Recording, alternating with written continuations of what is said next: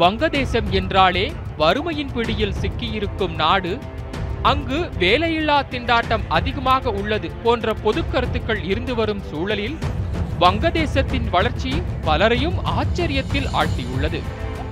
கடந்த சில தசாப்தங்களாகவே வளர்ச்சி பாதையில் பயணித்து வரும் வங்கதேசத்தில் தனிநபர் வருமானம் இந்தியாவை காட்டிலும் அதிகரித்துள்ளது. கடந்த நிதியாண்டில் இந்தியாவில் தனிநபர் வருமானம் ஆண்டிற்கு ஒரு லட்சத்து நாற்பத்தி எட்டாயிரம் ரூபாயாக இருந்த நிலையில் வங்கதேசத்தில் தனிநபர் வருமானம் ஒரு லட்சத்து அறுபத்தி ஒன்பதாயிரம் ரூபாயாக இருந்தது. கொரோனா காலத்தில் இந்தியா உட்பட பல நாடுகளின் வளர்ச்சி எதிர்மறையில் சென்று கொண்டிருந்த வேளையில் வங்கதேசத்தின் வளர்ச்சி குறைந்தாலும் எதிர்மறையில் செல்லவில்லை. ஆயிரத்து தொள்ளாயிரத்து தொண்ணூறுகளில் அறுபது சதவீதமாக இருந்த வங்கதேசத்தின் வறுமை இன்று இருபது சதவீதமாக குறைந்துள்ளது.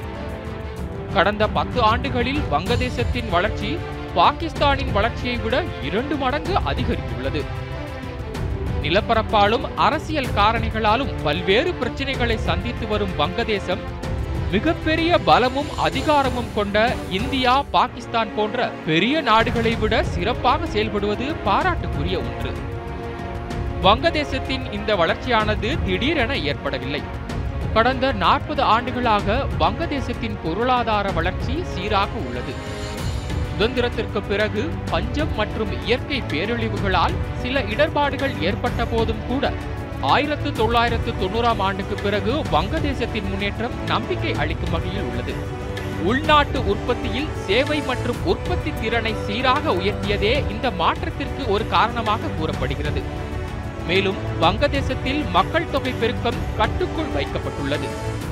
சுதந்திரத்திற்கு பிறகு வங்கதேசத்தை அடியற்ற கூடை என்று வர்ணித்தார் அமெரிக்காவின் வெளியுறவுத்துறை துணை செயலாளர் ஹென்றி இசிங்கர்.